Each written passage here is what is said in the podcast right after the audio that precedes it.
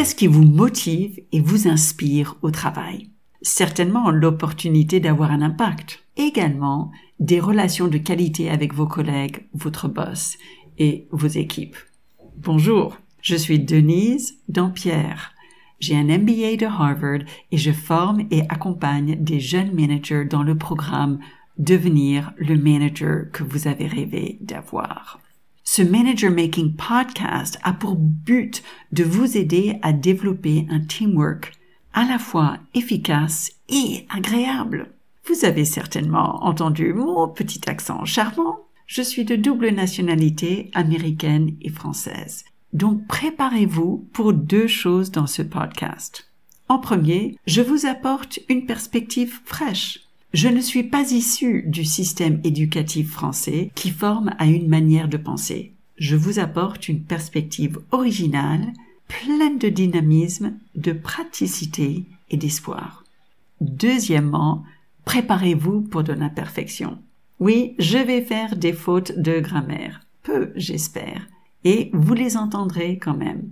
J'espère que mon imperfection vous encourage. Je crois dans le test and learn, aller de l'avant, essayer et améliorer, et c'est ce que je vous invite à faire ensemble. Allons-y!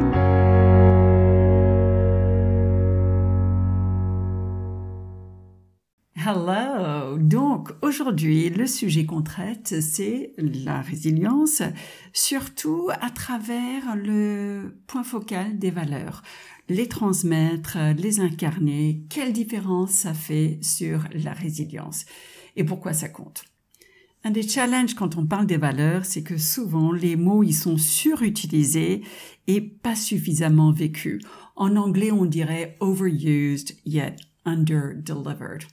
C'est un peu du genre euh, poster euh, sur le mur, euh, on les voit, c'est c'est bien, hein, mais vraiment c'est pas ça qui va changer la vie. Et les valeurs telles que le respect, l'innovation, l'authenticité, ils peuvent tous souffrir sous ce manque de précision et manque de mise en action.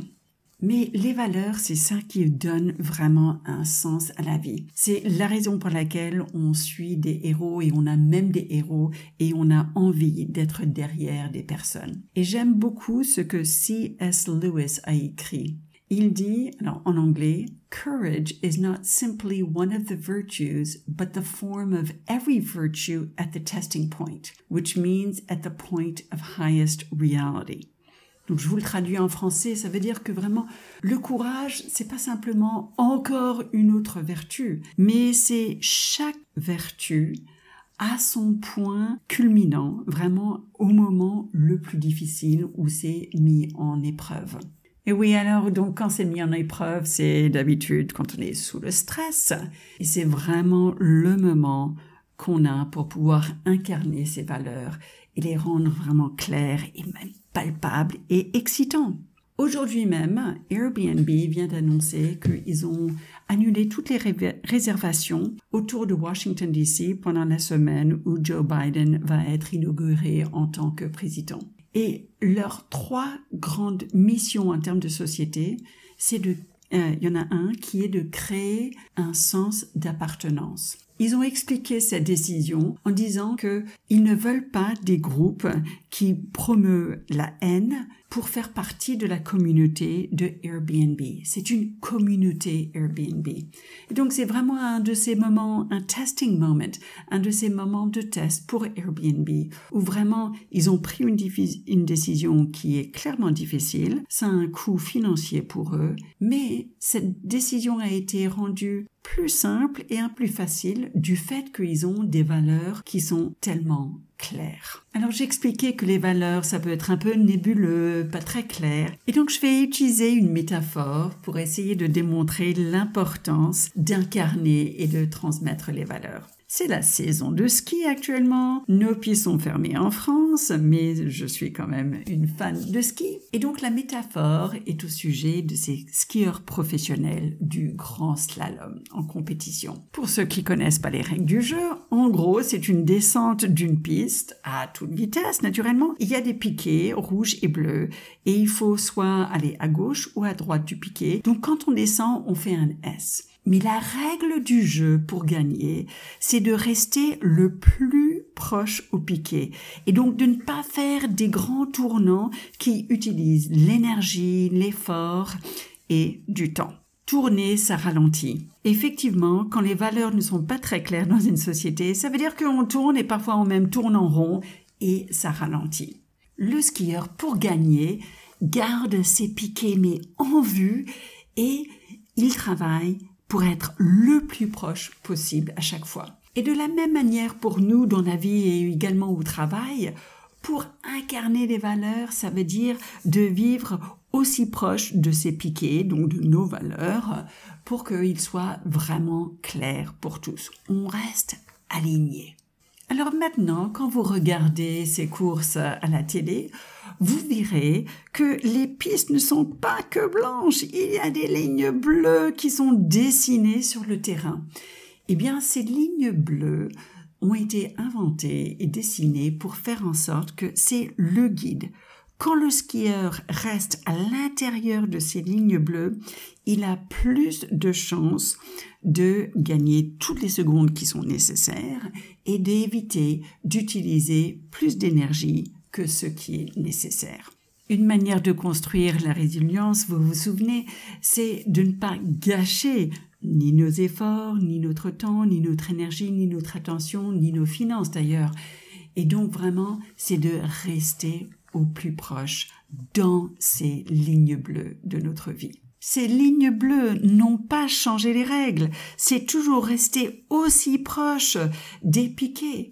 Uniquement, ces lignes bleues ont fait en sorte que c'est nettement plus visible et plus facile. Et ça, c'est cette notion de pouvoir clairement transmettre nos valeurs. Incarner les valeurs, je disais, walk the talk, c'est une chose. Et maintenant, dans notre société où il y a tant de distractions et autres, c'est encore plus important de faire en sorte que c'est clair. Et c'est comme ces lignes bleues. On voyait les piquets avant, mais alors c'est vraiment difficile à rater quand on a les piquets et les lignes bleues. On met toutes les chances pour le succès. Et c'est ça l'essentiel pour un manager.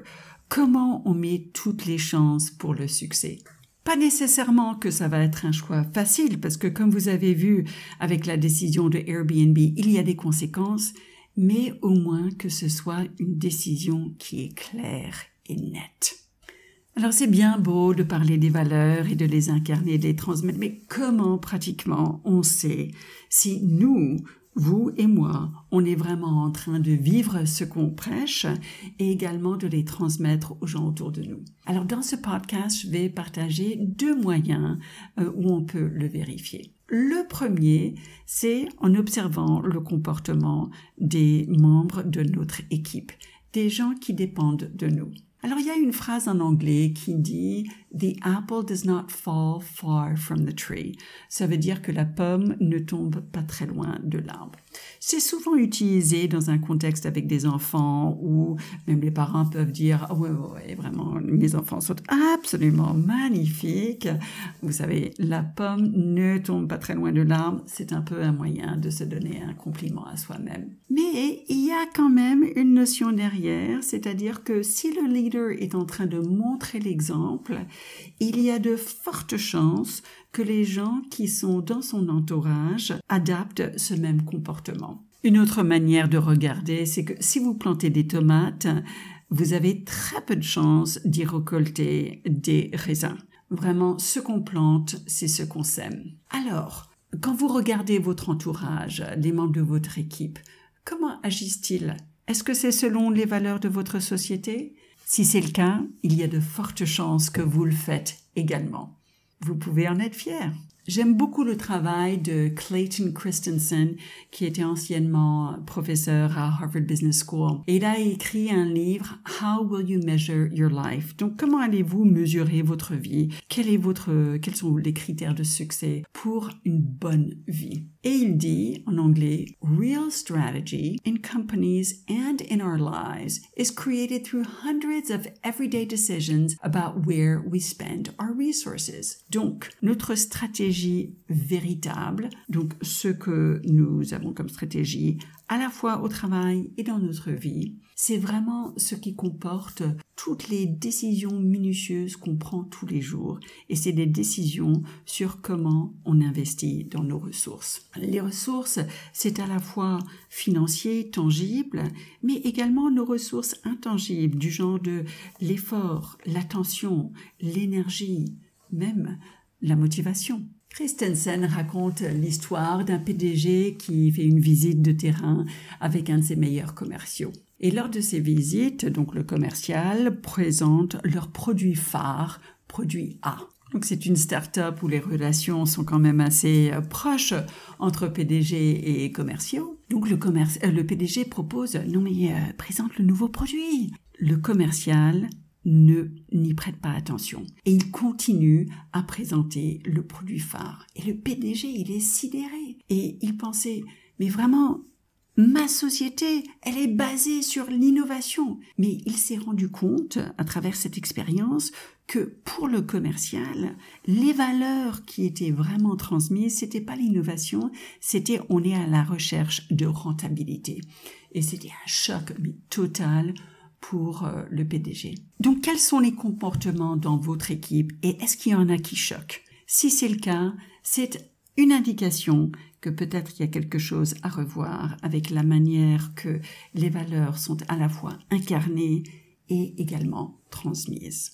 Alors une deuxième manière de savoir si vous incarnez bien et transmettez bien ces valeurs à votre entourage et à votre équipe, c'est en demandant à quelqu'un de confiance pour un feedback à la fois bienveillant mais tout à fait franc. C'est pas aussi facile que ça. Et donc j'ai eu l'occasion de le faire euh, dans le contexte du programme de formation et d'accompagnement que je mène avec des jeunes managers devenir le manager que vous avez rêvé d'avoir. Et donc voilà la situation. Il y avait un des managers qui avait des difficultés avec un membre de son équipe. Et une des valeurs de l'entreprise, c'est l'inclusion. Et l'inclusion avec bienveillance. Et cette personne rentrait dans des jeux de pouvoir et essayait de trouver le blâme dès qu'il y avait une erreur. Donc au lieu d'encourager un genre d'innovation ou de travail en équipe, les autres membres de l'équipe commençaient à faire des excuses et le moral était en baisse. Donc, le manager a proposé de fixer un rendez-vous un à un avec euh, cette personne. Et dans l'email où elle proposait cette réunion, elle voulait incarner cette valeur de bienveillance. Donc elle démarre son email en disant alors je te rappelle dans nos conversations précédentes, ta ta ta ta ta, donc elle continue. Et dans l'esprit de bienveillance, elle propose si tu veux, tu peux m'envoyer les points que tu souhaites aborder en réunion euh, ensemble. Je l'ai challengé. Est-ce que tu trouves que c'est réellement bienveillant quand quelqu'un te rappelle ce que tu sais déjà? Et par ailleurs, qu'est-ce qui est vraiment bienveillant avec le choix que tu lui présentes? Tu le présentes comme une question, si tu veux, tu peux m'envoyer ces éléments préalablement, mais quel est ton niveau de satisfaction s'il ne le fait pas? Est-ce que c'est vraiment un choix que tu lui proposes?